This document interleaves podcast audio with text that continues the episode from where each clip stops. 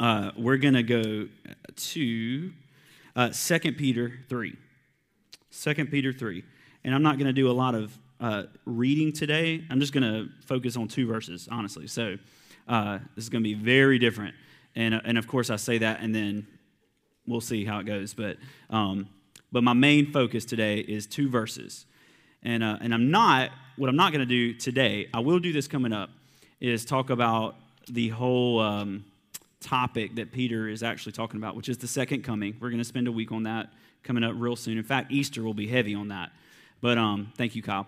But um, anyway, I, I, what I want to do though is focus on a little um, rabbit kind of that Peter chases in the middle of talking about the second coming of Jesus, and it's amazing. And so this has been just just uh, really messing with me in a good way over the past couple of weeks, and um, and I sent a message to the group. If you're if you come on Tuesday nights, um, we have a little group chat for people who are here on Tuesday nights. And I sent a message to this group. I actually did this whole sermon not knowing, or I guess I knew, I just didn't even think about that it was time change today. So, um, so for you guys, I'm going to say that was planned, but um, but for me, it absolutely was not planned. So, just cool little thing the Lord did. So, anyway, I'm gonna start. I'm gonna read some stuff I've been writing, and then we'll go to uh, Second Peter, chapter three. Okay. Time the idea of time is the primary measurement of progress today, just in general. We don't judge things by their health, we really judge things and their health by time. And we'll talk about this a little bit. So, we judge the value of a life by time, we judge where we should be in life by time, and we primarily determine whether or not God is faithful in doing what he says by time. As if we humans should be the judge of God's faithfulness. You know what I'm saying? Like, man, God's just really taking his time. Who am I to say when God's supposed to act? You know what I'm saying? Um, while I don't believe raw, and that's a huge bunch of stars beside that, raw time is evil in that it has the ability to track precise history. I do believe that we've made time into a God of sorts that we unknowingly worship and, yes, sacrifice to. How many people have thrown away or sacrificed their purpose because the Gregorian calendar says it's taken too long? That's the, just our calendar. Okay, that's, you know, some of you are like, um, how many, see, how many people, some of you might be in this room, how many people have thrown away your purpose because it took too long? And so you settled for doing something other than what you were designed to do because it was quick. Okay, so the fact that none of y'all are saying amen tells me there's a lot of y'all in the room, so that's okay. Thank you. Our goals are rooted in time. All of our goals are rooted in time. Our mission is rooted in time, not our here, but in general. Our eschatology, which is the theology of, of the end, how things play out in the end, our eschatology is rooted in time, and our kingdoms are rooted in time. But there's one problem to this. And I know I tend to try to undo decades of wrong theology in one week. I typically try to do that. But this is something that must be rediscovered if we're going to see anything in the kingdom correctly. Okay? Listen to this Yahweh did not create the calendar or the clock. And he sure didn't create man and say, here's a calendar and a clock, have fun. Man, y'all, why? I mean, I know y'all are tired today, but come on. This ain't bad stuff. He didn't create Adam and say, all right, here's your calendar, here's your clock, have fun. No, man was designed to live in the eternal day seven of rest that I'm calling living in timelessness. Is what we're going to use today, that phrase, timelessness. The day, day seven was the only day that doesn't end in. There was evening, morning, day seven, as if it was the end. Okay? Day seven in creation is the only day that there's it doesn't have an end. The Bible doesn't describe it on purpose. Okay? Um, and Matt, I think, I don't know if you're going to talk a lot about days and times and all that stuff next week. Are you planning on it? Not really? Um, But uh, we might get into some of that today because it, it really has a lot to do with all this. But anyway, hang with me. So the first calendar, similar to ours, was created by Julius Caesar around 45 BC, which after the Old Testament was completed, by the way. While evidence suggests that man had ways of tracking time because of the festivals and the years and different things in the Old Testament, um, had while there's evidence that men had ways of tracking time that goes back thousands of years, the point is is that time as we see it today is a man-made way of thinking. Though, as I said, this is great in the right context, it has never, never meant to be served. It was never meant to be served. In fact, the distinct difference between this creation and redeemed new creation that is to come is a replacement of time with eternity. That is the distinct difference between where we are now and when Jesus comes back, brings his kingdom with him, and establishes new creation. The difference is, is we're living in a, um, and as Christians, I would maybe argue we shouldn't be, but we're living in a time dimension, and when he comes, he's bringing eternity with him. So all of a sudden, the fact that it's 1050 will be completely irrelevant in the new creation.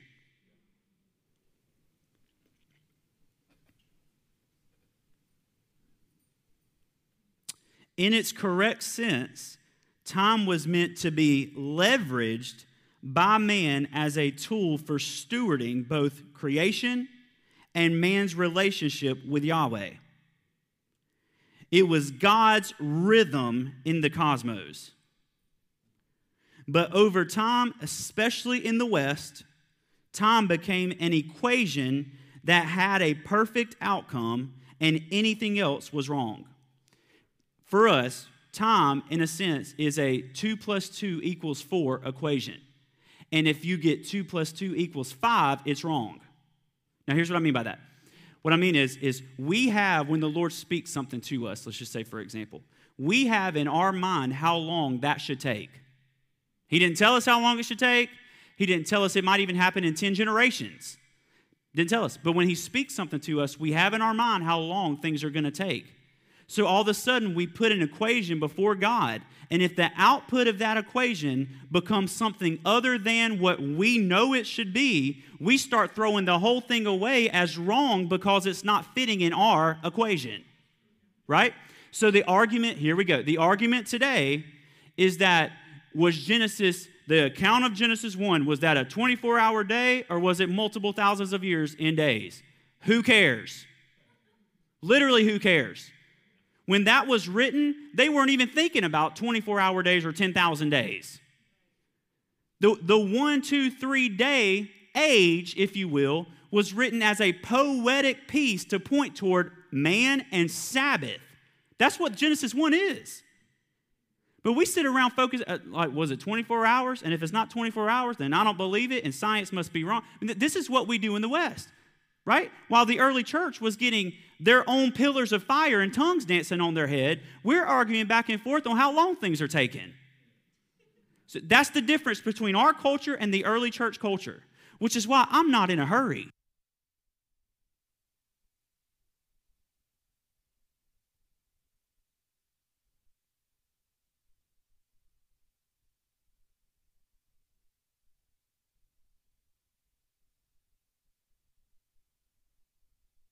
Check. Whoo, there it is. Can you just crank this up on the live stream, the like channel? Because I don't think it's very loud. Yeah. Devil, you're a liar. And I hate you. And just for that, I'm going to chase every rabbit today. So here we go. Just for that, I was going to hold back a little bit, and now I'm not. Thank you, devil. Um, so y'all just better buckle up. I hope you ate your Wheaties today. I might throw in the rapture here and there. or lack thereof. Um, today, is it pretty cranking in the live stream? Thank you. All right. So today, I want to take a perspective of eternity and see if we can recapture what we were made for. Timing is relative. Okay? Timing, the idea of things being on time, is relative to individuals. So, what I think might take a long time you might think doesn't take that long at all. Very relative, okay? Who you are, what your experiences are or have been, and your level of trust in God will always determine what you see as on time. And I, I, I highly dislike the phrase that we used to shout with growing up.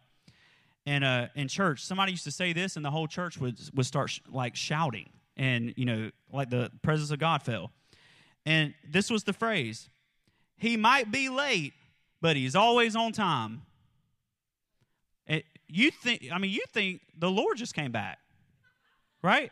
He, he might be late, but He's always on time, brother. And um, just got to throw that in just for old, old school sake. That's how I grew up.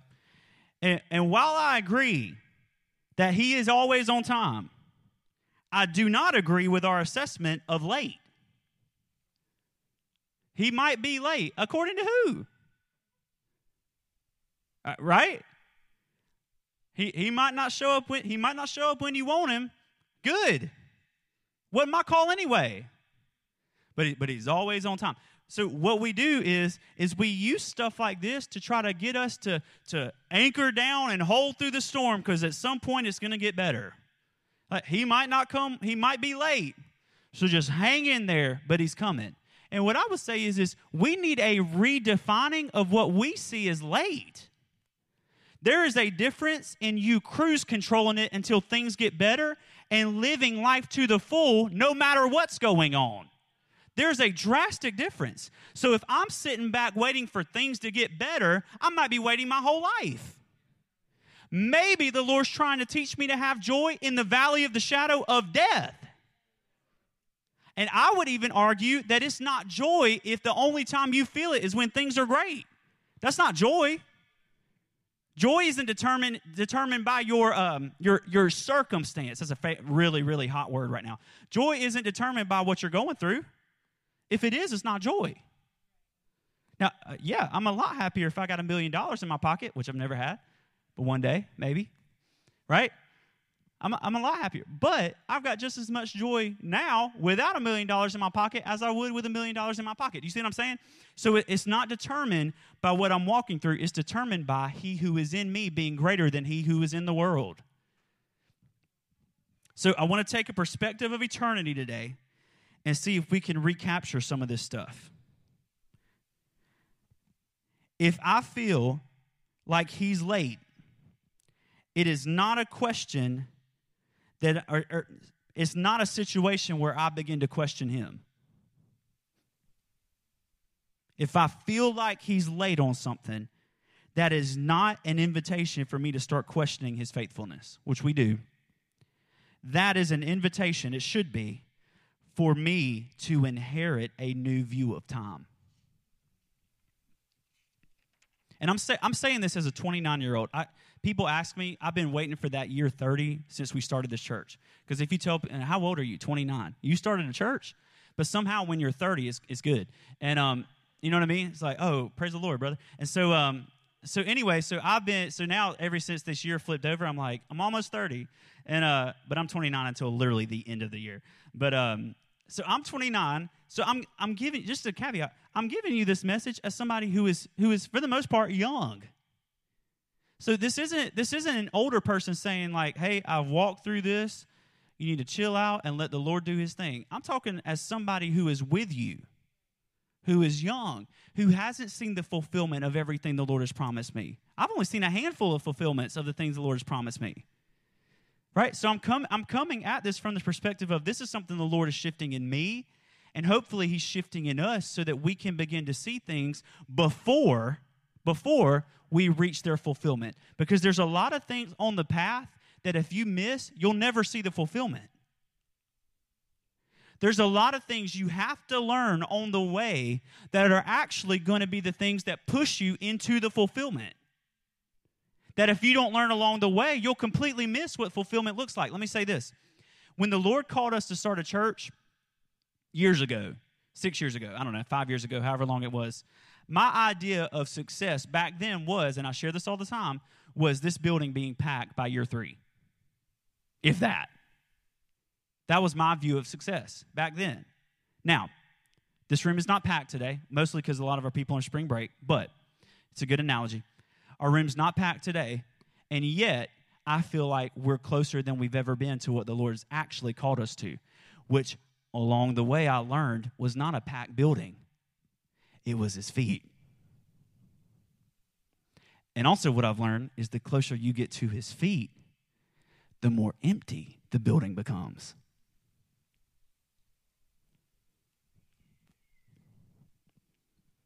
So if I'm not allowing the Lord to shift things in me along the way, we might be in the fulfillment of every promise He's ever given me right now. But if I'm looking for a full building to be the equation that equals promise fulfilled, I'm completely missing what He was actually saying now. Y'all see what I'm saying? Our time is, is shifty. Therefore, we need a total reformation of how we as believers view time. If we try and fit an eternal God into man's 24 hour schedule, it will 100% of the time end in disappointment. Every time. Because it's much easier and requires zero obedience. We are constantly trying to force God's promise into our man made framework. It should come as no surprise that those who do this, and I have done this, typically trust God for nothing since they see Him as always failing on His word when He was really failing on their clock. I told y'all, 2021, we're going to taste and see. A, a lot of we a lot of people have no trust for the Lord because they say, you know, I prayed for this and it didn't happen. Says who? It didn't happen on your time. Maybe that's the point. Maybe the Lord's trying to get you to trust Him despite how long things are taking. Because going back to the joy thing, if you only trust Him when He does stuff when you want Him to, you don't trust Him. This should be encouraging. um, so y'all just, you know. How how many have said, and I've I've said this, how many have said, I prayed and it didn't happen? How many of you, speaking in past tense, we're all alive in this room? We're all alive. So, how many of us have prayed, still living and breathing? Most people in this room under the age of 40 I prayed for that and it didn't happen. I've done that recently. At what point, at what point in time does it become a prayer God didn't answer? Is it a week? Is it a year? Is it 10 years? I mean, at what point does it become a situation where he didn't answer? Is it a day? Right? Let me give you this example. Jesus prayed, and I mentioned this last week, I think. Jesus prayed for God's kingdom to come on earth as it is in heaven. It's the Lord's Prayer. He prayed God's kingdom to come on earth as it is in heaven, and he prayed that 2,000 years ago. This is when he prayed that, 2,000 years ago. Let me ask you this question Did God not answer his prayer? Because his kingdom has not come on earth as it is in heaven yet, and it's been 2,000 years. We've seen glimpses, and I believe we're seeing greater glimpses today than we ever have. But it hasn't done that. The earth hasn't been full of the knowledge of the glory of the Lord as the waters cover the sea. It hasn't done that yet. So, if we're going by how we view God's faithfulness, Jesus must have either lost his mind or God must have said, I don't want to answer that prayer. But, but at what point do we say he didn't answer? Because if Jesus comes back 10,000 years from now, okay, that means when he comes back, he's bringing his kingdom, and on earth as it is, as it is in heaven will be completely fulfilled, okay? When he comes back, let's say it's 10,000 years from now, that will be 12,000 years from the time he prayed that prayer to the time it was fulfilled. would we at that point say the Lord did not answer that? Of course not. Because his kingdom's come and his will has been done on earth as it is in heaven, right? So, so a lot of us today have counted God out because it's taken whatever time we think is too late.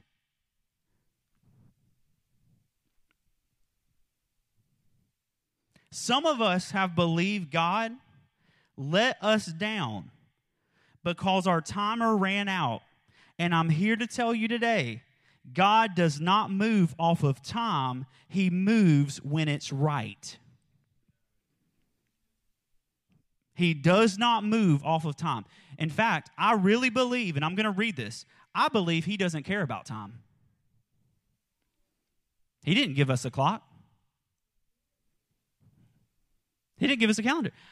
He's, he's waiting. I think, I, here's what I believe I believe he wants today for his kingdom to come and will to be done on earth as it is in heaven. I believe he wants to pour that out today. What I also believe is that he loves us way too much to give us what we absolutely 1000% are not ready for. So he's willing to wait 10,000 generations for the right generation to say, we're ready, pure and spotless bride to receive our groom before he sends Jesus. He's not waiting for a specific date on the calendar. He's waiting for a bride that is pure and spotless. He's waiting for the right moment.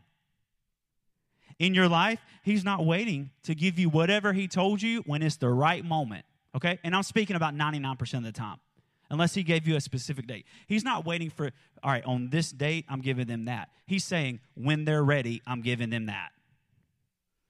But because we have kicked and screamed because our clock said the time's run out, we've disqualified ourselves from the very thing that would qualify us to receive what we've been waiting for. We've been kicking and screaming when all we needed to say was, I trust you, and maybe we would align ourselves to receive what we were designed to receive. It, it wasn't a, well, well, man, the clock's ticking. It was a, I'll sit at your feet if I never receive it. Those are the ones that begin to receive what they were called to receive. I feel this. I feel this. The current church model in general is not based on what's orthodox, it's based on speed and momentum. The current church model is not based on the early church, it's based on speed and momentum. Ironically, the only way to measure momentum is when the source that is pushing that thing forward is removed. I said this Tuesday night, but let me just for the fun of it, let me give you this example. If I had Veda stroller up here and I'm pushing the stroller, you wouldn't call that momentum because I'm pushing her stroller. Here's how you would have to judge momentum is if I was pushing her stroller and shoved it and took my hands off of it. Then you could begin to judge momentum. Right?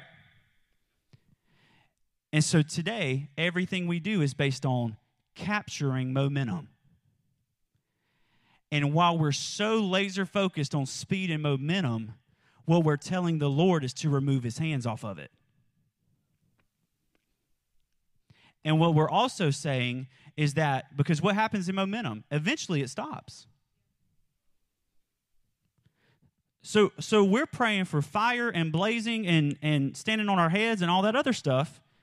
But what we're actually saying is, Lord, take your hands off because we know how to do this better. And when we put our hands on it, we suddenly have to start capturing some type of energy that we can create called momentum because the one who was pushing us forward before has now been removed. So it's not momentum. We do not need momentum. And, and let me just encourage you. We talked about voices last week. Any voice, any voice that says anything about Christianity being about momentum, you need to run in the other opposite in the opposite direction. This ain't about momentum. This is about longevity. It's not about momentum, It's about longevity. And the only way this lasts a hundred generations from now is if we stop saying, push us forward and fast as fast as we can go, and instead start saying, align us to be in the right posture so that our kids can be in the right posture, so that our grandkids can be in the right posture, so that can, we can receive not just fire dancing on our heads, but our bridegroom.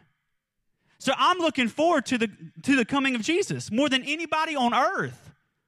I believe the way we're going to see that, though, is not by speed. We're going to see that through consistency and order. It's not popular because we love speed. Go, go, go, go, go, go, go, go, go, go, go. And while we're doing that, he's way back there saying, I wasn't ready for you to go yet. You don't even know who you are. Maybe, maybe we've had to start striving for momentum because the one pushing us forward took his hands off of it. Uh, we, and I said this last week, we would rather have speed and settle for something insufficient than patience and glory.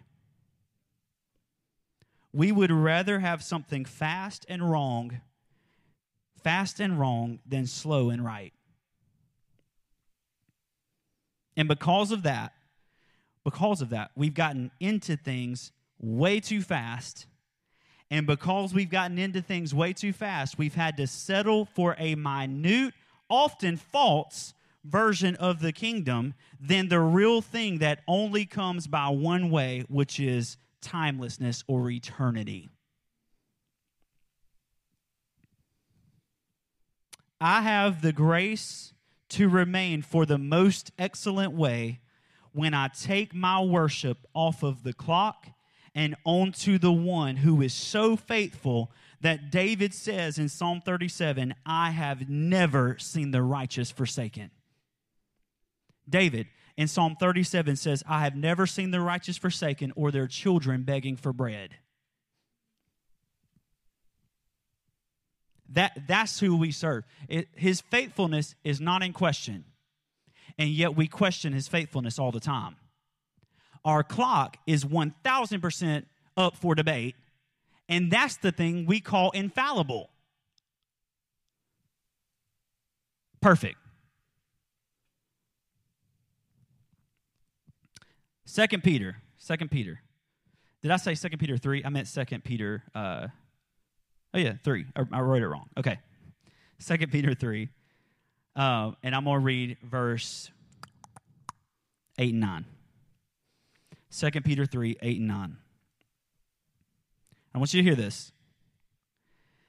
Do not forget this one thing, dear friends. With the Lord, a day is like a thousand years, and a thousand years are like a day. Now, listen to this verse right here. This might be one of my new favorite verses of all time. The Lord is not slow in keeping his promise, as some of you understand slowness.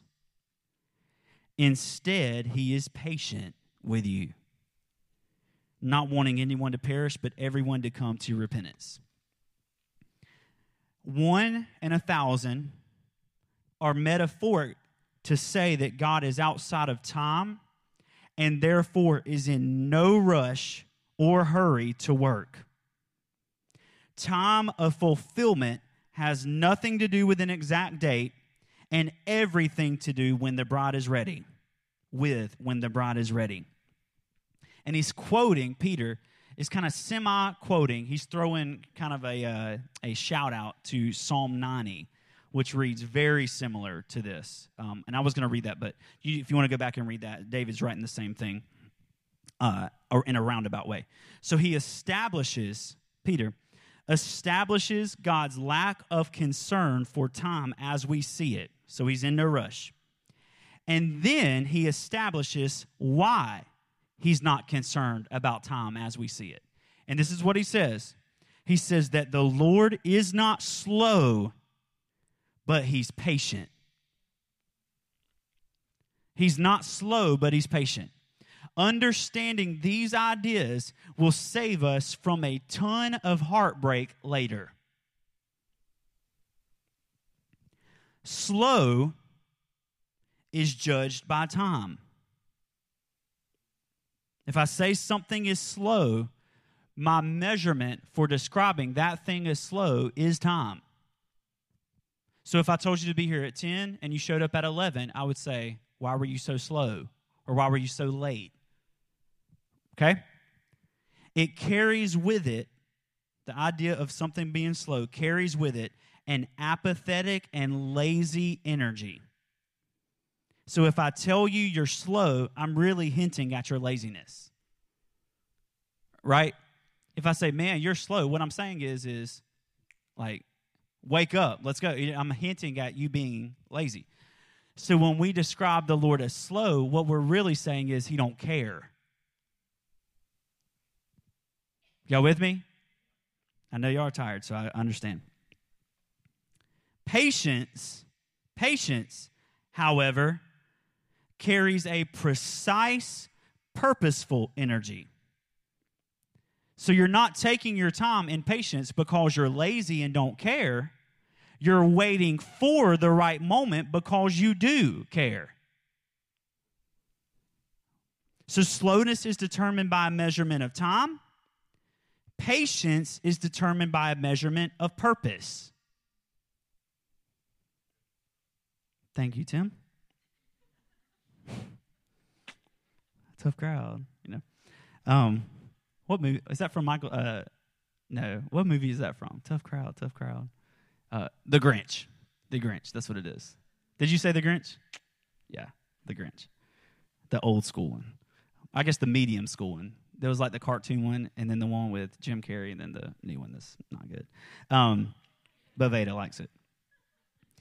Eternity, eternity is full of the essence of patience. Listen to this. I'm almost done. I really am. Time, time has no capacity for patience. The idea of time has no capacity for patience because patience cannot be measured by time. Operating in true patience and seeing God's patience has to be preceded by a level of eternal rest that one has started to trust and live in. I don't believe that you can see true purpose until you stop watching the clock. I, mean, I don't believe that any of us can see God's true purpose in anything until we stop watching the clock.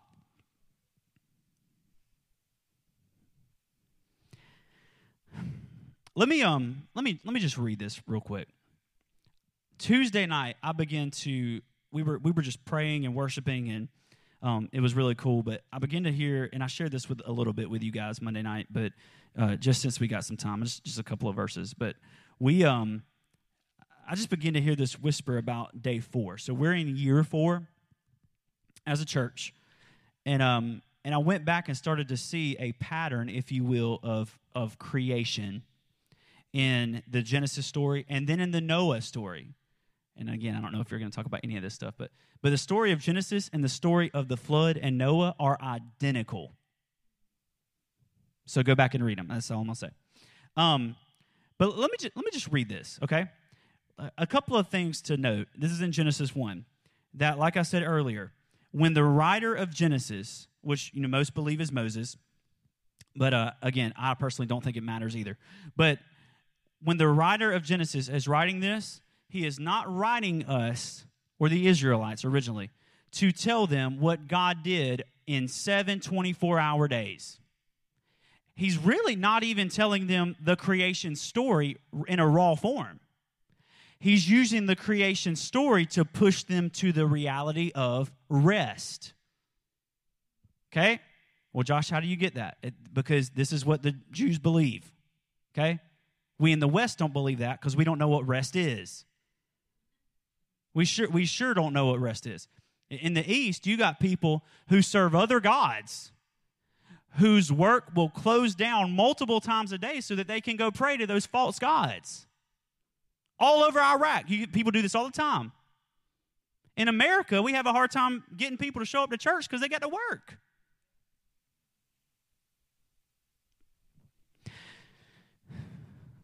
Why do I say stuff that gets me in trouble? I don't know. Genesis 1.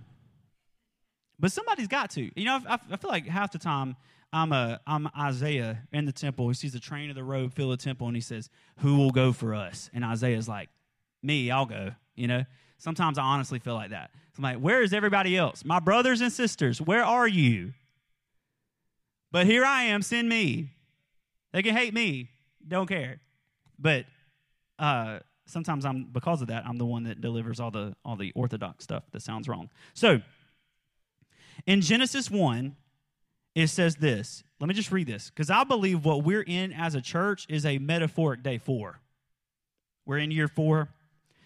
This is what it says. In the beginning God created the heavens and the earth. The earth was formless and empty. Darkness over the surface of the deep, and the Spirit of God was hovering over the waters. And God said, Let there be light, and there was light. Okay, day one, separation of light and darkness. God saw the light was good. He separated the light from the darkness. He called the light day, the darkness night, and there was evening and morning the first day.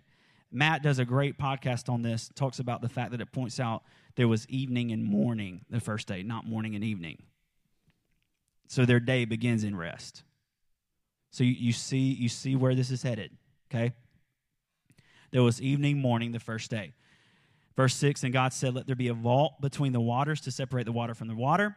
So God made the vault and separated the water uh, under the vault and the water above the vault. And it was so. God called the vault sky, and there was evening, and there was morning the second day. The atmosphere, let's say, He creates an atmosphere. Verse 9 And God said, Let the water under the sky be gathered to one place, and let dry ground appear, which is where man would live. So He creates now a habitation for man. And it was so. God called the ground land and gathered the waters, and he called them the seas, and God saw that it was good. And then God said, Let the land produce vegetation. So, habitation for man, now fruit for man to survive on. Let the land produce vegetation, seeds, plants, various kinds. The land produced it. God saw that it was good. Evening, morning, day, uh, the third day. Now, listen to this. And God said, Let there be lights. This is the fourth day. This is where I believe we are. And this is why it ties into the time thing. So I'm going to just hang with me for a second. Let there be lights in the vault of the sky to separate the day and the night, and let them serve as signs to mark. Now, here comes the time idea.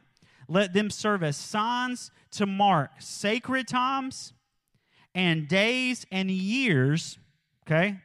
And let them be lights in the vault of the sky to give light to the earth. And it was so. God made two great lights, the greater to govern the day, the lesser to govern the night. And he also made stars. That word stars could be translated many different ways, including princes.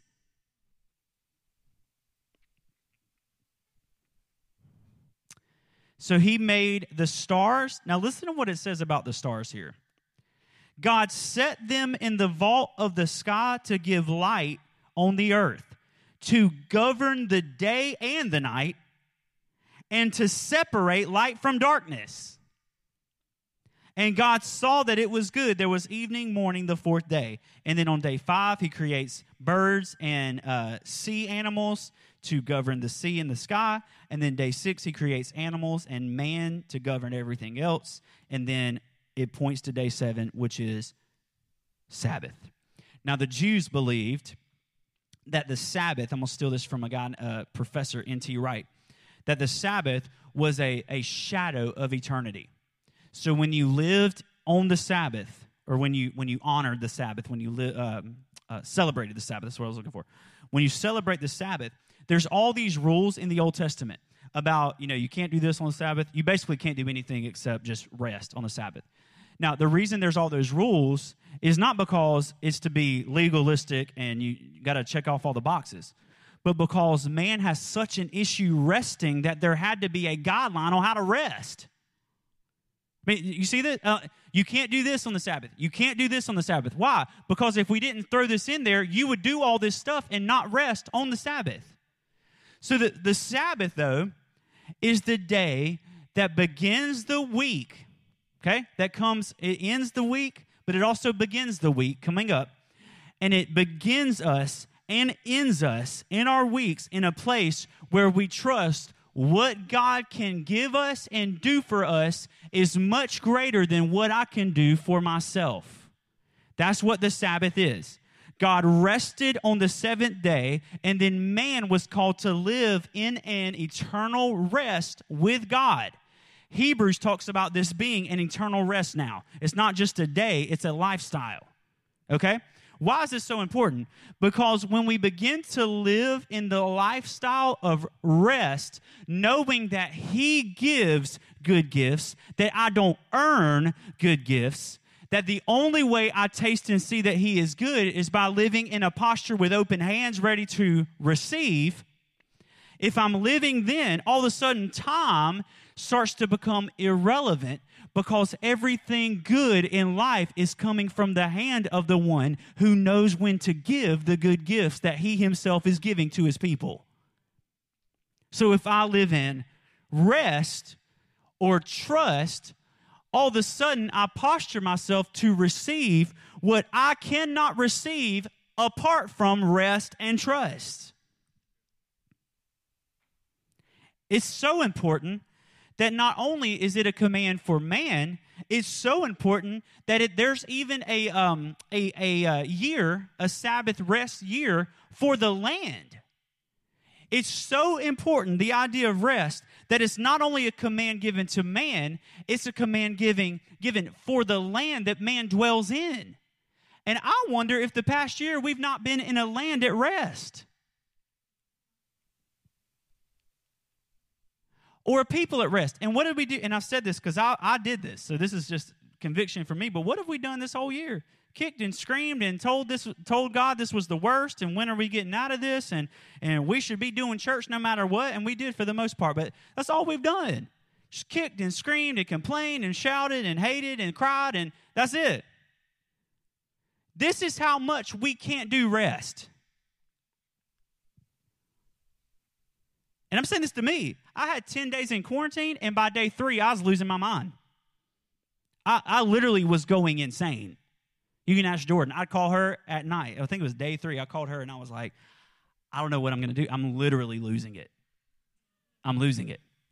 Right? Which is convicting for me because what I should have done was said, Praise the Lord, here's 10 days where I can rest. But because rest is so foreign to us, you get three days into rest. I mean, Quarant- think about this quarantine, you can't do anything. It's not like you have to make the choice, you literally can't. So somebody is saying, here's 10 days for you to do nothing. And we start losing it. I mean, this, this is how our brains have been fried. We've been so processed through a system of doing, doing, doing, doing, doing, doing, doing, that when the lights are shut off, we start getting chaotic. And I'm not just talking about COVID or, you know, the past year, because we're almost through all this stuff. What I'm talking about is like our lives and how we trust the Lord and how we see his faithfulness and how we see all the stuff that we have talked about for three years now. None of that stuff matters if we don't live in a life where the clock and time is irrelevant for us. Because the Lord has probably called some of you, has definitely called some of you to great things, amazing things, world shifting things that you'll never taste and see unless you learn what it means to be fascinated with Him, even if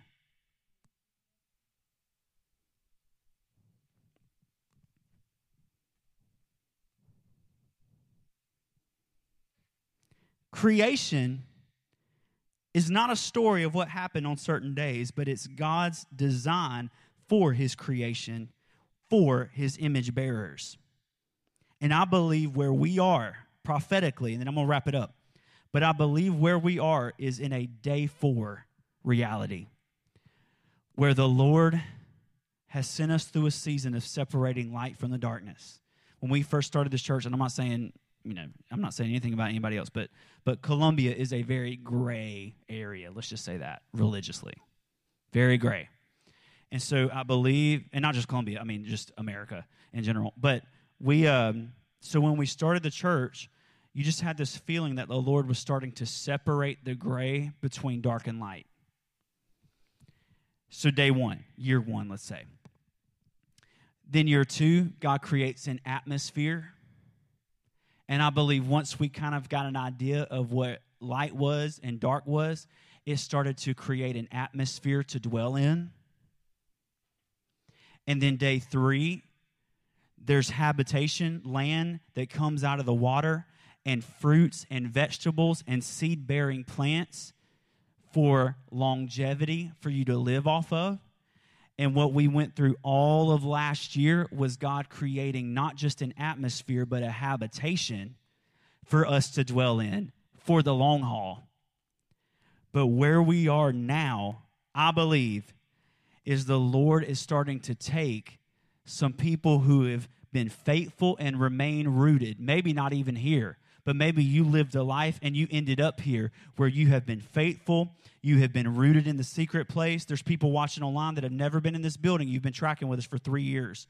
That you've been rooted, you've stayed consistent, and all of a sudden, what he's doing with us and a lot of other pockets of light around America and the world is he's starting to take metaphoric, if you will, or the other translation of this, princes and princesses, placing them in a place of governing where we begin to govern the creation that we were given anyway. This creation is ours. I mean, I know that's not popular. These glasses are killing me. I know that's not popular, but creation is ours. God created everything, and then He told Adam and Eve, His image bearers, to be fruitful, multiply, and subdue the earth. And then after the flood of Noah, he tells Noah the same thing. So the creation is ours. What we have seen is creation stolen by an enemy who is a pipsqueak who is absolutely worthless. That's who the devil is. He's not the big bag devil, he's the little ant devil that I'm going to step my foot on. That's who he is, right? That's who he should be to you. Don't fight the devil, step on him. Don't swing a sword at the devil. Put your foot in his head. I'm serious. This this this fires me up. Like how, well, brother, how do you do spiritual warfare? I do it just like this. Move on. Right? Anxiety starts popping up. You know what I do? Not every time perfectly, but I do this right here. Just dig it in and keep moving on. That's why when my mic went out, I, I had three things I didn't think I was going to hit today. We're going to hit them. Sorry, devil. So, um, That's what I just like doing.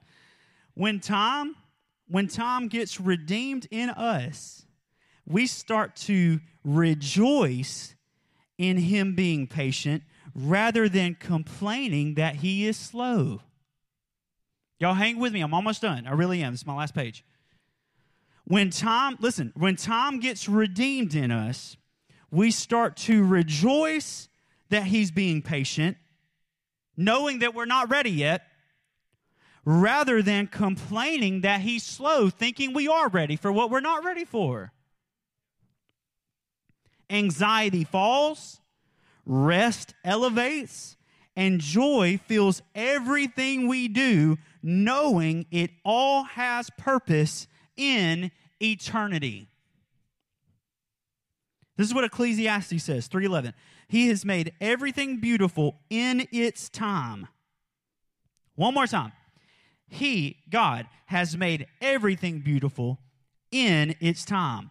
He has also set eternity in the human heart, yet no one can fathom what God has done from beginning to end. This is very interesting. Just let me just chase it. This is one of the rabbits I wasn't going to chase. So here we go. This is, this is what Ecclesiastes says. No one can fathom what God has, past tense, done from beginning to end. Huh? How many of you, like tomorrow for us, hasn't happened yet? And yet, Ecclesiastes talks about what God has done from beginning all the way to the end in past tense. And that was written before Jesus. He holds every one of your days, Psalm says, in his hand. Every one of your days was written in his book before one of them came to be. Every one of your days. So for us to doubt the one that already has every one of your days written in his book is crazy. I'm going to trust the one who knows what I'm going to face tomorrow rather than the one who don't have a clue but worries about it every day. You you have purpose. And you're going to do amazing things. If that means being a mom, if that means being a dad, if that means being whatever. Because I believe those two things should be on top of everybody's list. That's what, what, what are you called to do? I'm called to be a superstar. I just know it. I feel it. I'm called to be famous. And you can believe how many people send us an email, send me emails. Man, I just I feel called to have like millions of people following me. What do you think I need to do? First thing, stop worrying about millions of people following you. But um, but none of us none of us sit around and say, "Well, man, I just I feel called to be a great dad." That's what we say. You know what I mean? Dad. Yeah. I mean, I don't, I don't, I don't, I feel called to, to, yeah, be a CEO. Amazing, amazing. But if your kids don't have a clue who Jesus is, who cares? Um, but we're, we're, I'm called to be a dad. That's my call. As you ask me, Josh, what are you called to do? I'm called to sit at his feet, and I'm called to be a, be a dad. And me pastoring comes from me sitting at his feet and me being a dad. Right? I'm not going to be a pastor and then they get the leftovers. I'm going to be a father and you get the leftovers. And it ain't going to grow our church overnight, and it ain't even going to grow our church in 10 years. But what it's going to do is make sure Veda is still passionate about following the Lord and her kids passionate about following the Lord, and maybe some of you following the Lord. And here's what it's also doing. And I, I, me and the Lord were having this conversation this morning. I was listening to a, a, a podcast, and it was a conversation between two theologians. And they were talking about how to rest in their busy schedules. And uh, so I was like, well, this is really interesting. And, um, and I heard one of the conversations said, here's what I've done my whole life. I told my kids, he's got four kids, I guess. Um, on Saturday, each of you get one hour of my time with nothing else going on. And whatever you want to do in that hour, that's what we'll do. And they were talking about that, like, man, that's a great idea. Like, you know, blah, blah, blah. And I was like, huh? An hour what? But I guarantee you, the standard for the people in the churches that they're leading are not an hour. It's every day, all day. Uh, but but again, because we've been so speed focused and so momentum focused, and so we've got to get it, get it, get it, get it, get it, get it, get it, get it now. We have laid down the things we were actually called to do in the first place. We were never called to be fast. We were never called to be people who chase momentum. That's, that was never what we were called to do. It's not in Scripture. It's not in Orthodox teaching. It's not in the early church fathers' writings. It's nowhere. We made that up. We were never called to be people that were fast. We were called to be people who were aligned at His feet. Are, y- are y'all getting some of this? Okay, because it's real easy. It's real easy to sit there and say, Amen. Easy. But when tomorrow morning hits, you've got a decision to make. And when this week hits, you've got decisions to make. Am I going to make decisions based on what's quick and what satisfies me in the moment? Hello, relationships. Or, or am I going to put my aim on trust and believe that as I have my aim on trust, I'm going to inherit all the stuff that I've been praying and longing for. He said, Ask and you shall receive. That's what he said. Half the people don't believe that because we didn't receive in 10 minutes. Well, brother, ask, ask and you shall receive. Let me ask you this. Let me ask you this. Rabbit number two. Um, we have a lot of people we've been praying for healing over in this church. A lot of people. Some of those we've seen healed, some of those we have not seen healed yet. Yet. Let me ask you something. When Jesus comes back, now to believe this, you've got to believe what the Bible teaches about when Jesus comes back. So if, if you don't, then this isn't going to make any sense. But when Jesus comes back and there is a resurrection, bodily resurrection of the dead, amen, right? It's what we're about to celebrate, Easter, the church doesn't talk about resurrection for some reason today, but but that's what's coming. It's resurrection. When resurrection happens, and we're all looking around at all the people who have been healed, transformed, that are walking that have never walked, that are breathing that have never breathed on their own, that aren't suffering from cancer, that aren't suffering from all this stuff. On that day, are we going to look around and say, Boy, that took a long time? And I question, maybe some people would. Well, I feel like the ones that would say that probably wouldn't um, be resurrected. But anyway, um, no, I'm just, I'm just joking, just joking, just joking, just joking, just joking. But um, no, what we're going to do is we're going to sit around and we're going to say, Praise the Lord, they're healed. Because in that day, time is going to be irrelevant. There won't be a memory of time, right? Every prayer that you have prayed will come to pass. I can promise you that 1000%. The Bible says it, and I believe it, and we will see it. Every prayer you've ever prayed will come to pass. It might not be in your timing. Thank the Lord. So, so if, if, you, if you've been praying, when Zechariah gets word that Elizabeth is going to have John the Baptist, do you know in the Aramaic what the angel tells Zechariah? The Lord has heard. In your Bible, most of yours, it says the Lord has heard your prayer. But in the Aramaic, what Jesus and the disciples spoke, it says the Lord has heard the prayer you don't even pray anymore.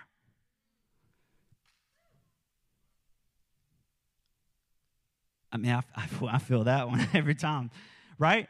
He Zechariah, they they had completely they had been praying for. Elizabeth was older. I mean, you you can kind of point back to Abraham and the stories, but she was older.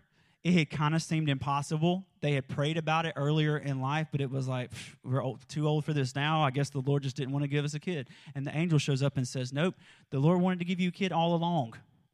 But you weren't just going to give birth to a kid, you were going to give birth to the one who was going to make the announcement that the kingdom was here through the Messiah. And because of that, I needed to wait till this moment because Mary is pregnant, will be pregnant in six months with the Son of God. Why am I saying this? We are called to give birth to world changing things. And because of that, Yahweh is very protective over when those things become pregnant within us. That's it. That was on my notes.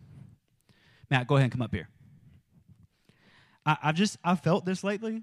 I have felt this, and I have felt a freedom I've never felt before. Let me tell you this: we we as a church, and if you've been here for a while, you know this.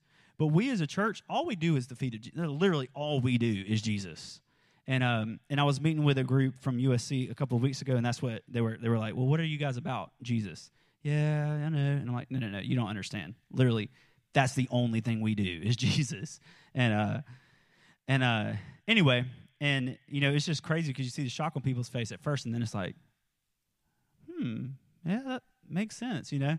But um, but anyway, as we were uh, talking through this stuff, I was like, no, you know, the crazy thing is, is this year, and you you wouldn't know it obviously today because everybody's on spring break, but this year, really the past in 2020, our church numerically has grown a lot.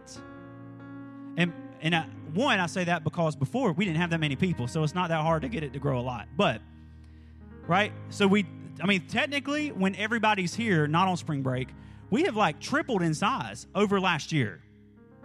Right, and again, for us, that's easy. But why am I saying that?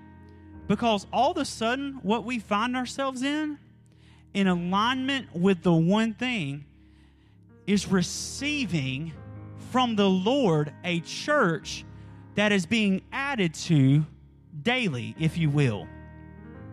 That the early church did not sit around strategizing of how we could get people into this thing. They said to the people, here's the standard the Lord has given us, and you can live in that standard. But we're not lowering this standard to try to reach the world. We're going to raise the world to the standard where His kingdom comes. The gospel is not cheap. Rabbit trail number three. The gospel is not cheap. We've made it cheap, we have lowered it down, and it's accessible to everyone. But we've lowered the standard of what it means to be born again so cheap that people can come into this and be half hearted and fully believe they're full in. We, we did that. We created environments that bred apathy. Is bred because all we did was the surface. And what does it say about seed that's thrown on ground that is on the surface is quickly snatched up? So we created environments that has bred apathy, that has bred intermarriage with the world and God, that has bred false gods coming into the environment called careers, called ministry, called the clock. I mean, this is, this is what we've done. And then we wonder why people are just fleeing from the church. And what the Lord is calling us back to is a place where we say time is now irrelevant in the midst of the one that is eternal.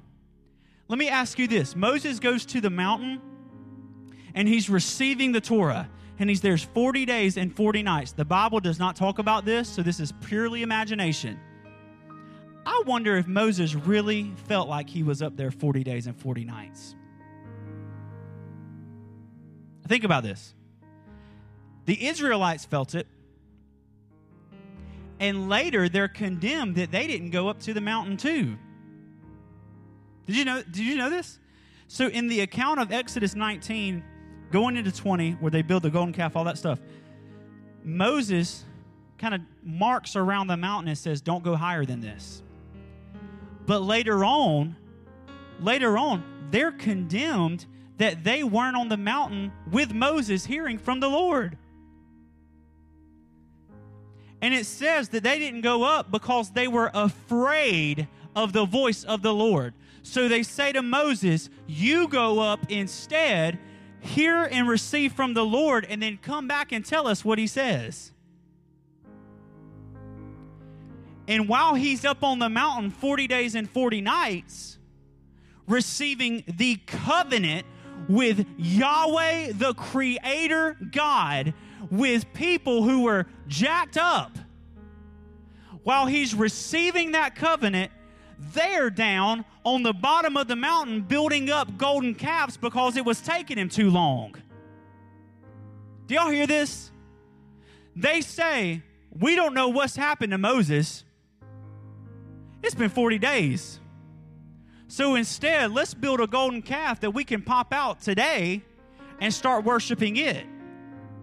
While they're about to receive the covenant from God to be God's exclusive people in the earth, they settle for building golden calves because it was taking too long. And yet, for Moses, I wonder, and again, this isn't in scripture, this is just me. I wonder if Moses really felt like he had been up there 40 days or if it felt like just a moment with the Lord. Well, I, I don't know if he was eating. Doesn't talk about him taking food. Doesn't talk about him taking water. Maybe the Lord was feeding him. We don't know. Or could it be that in that moment he entered a realm where time was irrelevant? And now, because he hadn't eaten in 40 days, it didn't matter because all of a sudden 40 days was a moment. I don't know. Maybe. A thousand, a thousand to the Lord is as one. So on the Lord's calendar, we're about two days into this.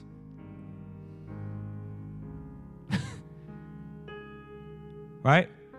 Man, the Lord, I mean, it's taking him forever. Well, depends on who you're asking. But but I there, I'm saying all this. I, I don't want to ramble, but I because because y'all know I can. But I, I, just um I'm saying this because and I like I, I reiterate stuff over and over because what I never want you to do is come in here to get a good pump up message. Because if you do that, you're going to be very. I hope you're very disappointed. If your purpose for coming here is to get a good hype up thing, I pray to the Lord you leave very disappointed.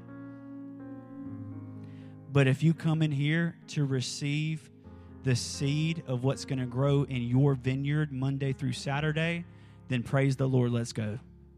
And what I'm trying to give you today is the seeds of eternity for you to start planting in your life and start looking at all the things that you started doubting God on because it was taking a long time and let this seed grow up and see what He's actually doing in you.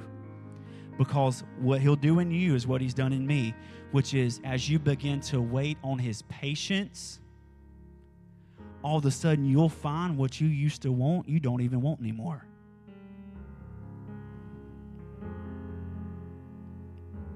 Oh, man. I was talking to um, my spiritual father this weekend. We were joking, but it was a legit thing. I told him, I said, you know, back when I uh, was a worship leader in front of thousands of people every week, um, I thought I was the stuff.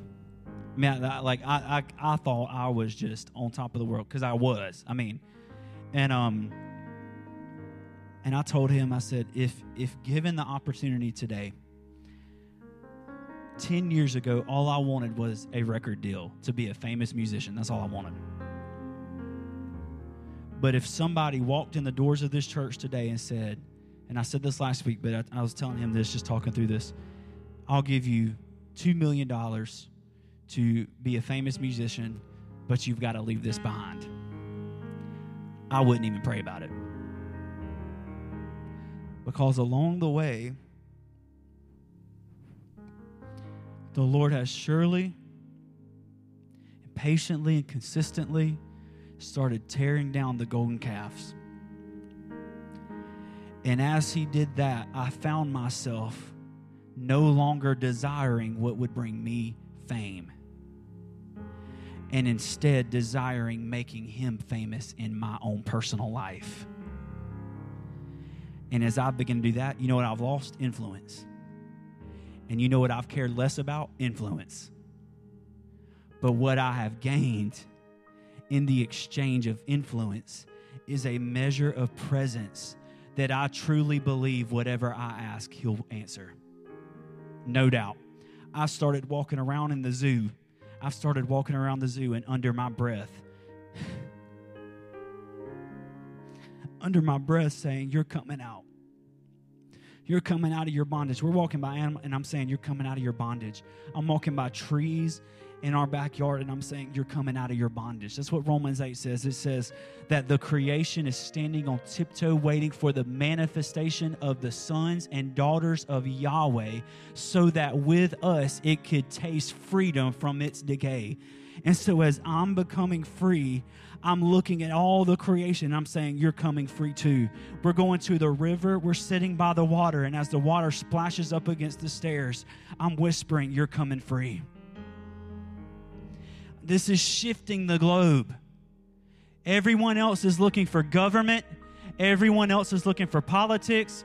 Everyone else is looking for momentum. But there's a group of people in South Carolina and groups of people all over America that have lost their taste for that stuff in the taste of the thing that we should have been tasting all along, which is the measure of presence that causes us to fall in love with an addiction of more and more and more and more and more. So I'm, I say this all the time I am fully satisfied today, yet I am not satisfied at all. I'm satisfied where I am, but I refuse to stay where I am. And I'm not talking about growing things. I'm talking about growing myself and my identity. And in the process of growing myself and my identity, and you growing in your identity and yourself, we're going to begin to find that people are drawn. I say this every week, and I'll keep saying it until we believe it that people are drawn to the light that's coming off of our life way more than the words we're screaming through a megaphone. I don't have to convince people that the presence of the Lord is in this place. If they walk in, they know it. If they encounter one of us, they should know it.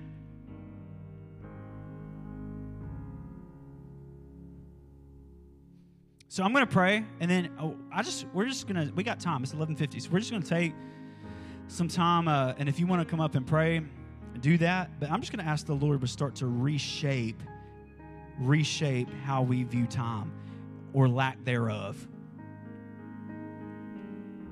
Lord, I, I pray right now that you would just begin to move in this room, that you would move across this live stream, who maybe a podcast if people are listening to this later, that you would just begin to move in us and move us to the place where trust is our number one, number one response to everything.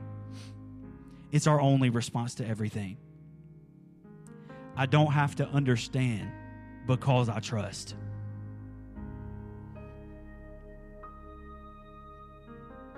Pull us into an eternal time clock, an eternal understanding of how you move and work.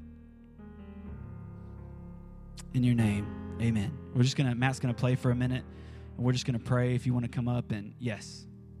Yeah, sure, come on.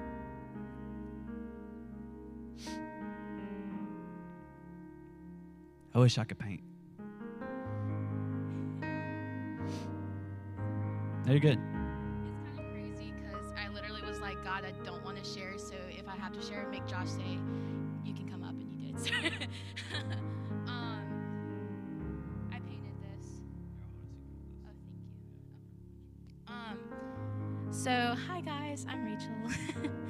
um, God has been really talking to me the past couple weeks, and if you know me, you don't. I don't really like sharing my artwork or writing. It's very personal to me, and it, I'm really nervous. So please forgive me. But um, he gave me a story.